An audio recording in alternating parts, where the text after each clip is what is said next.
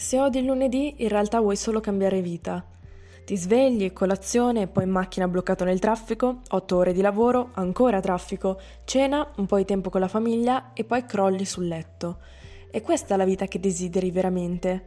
Stai facendo quello che volevi?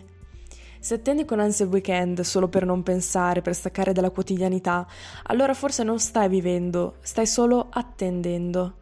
Resti fermo attendendo che la vita scorra e che succeda qualcosa di nuovo.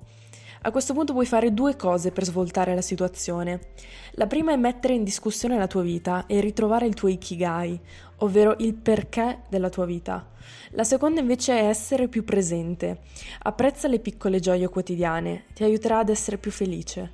E tu che razza di umano vorresti essere?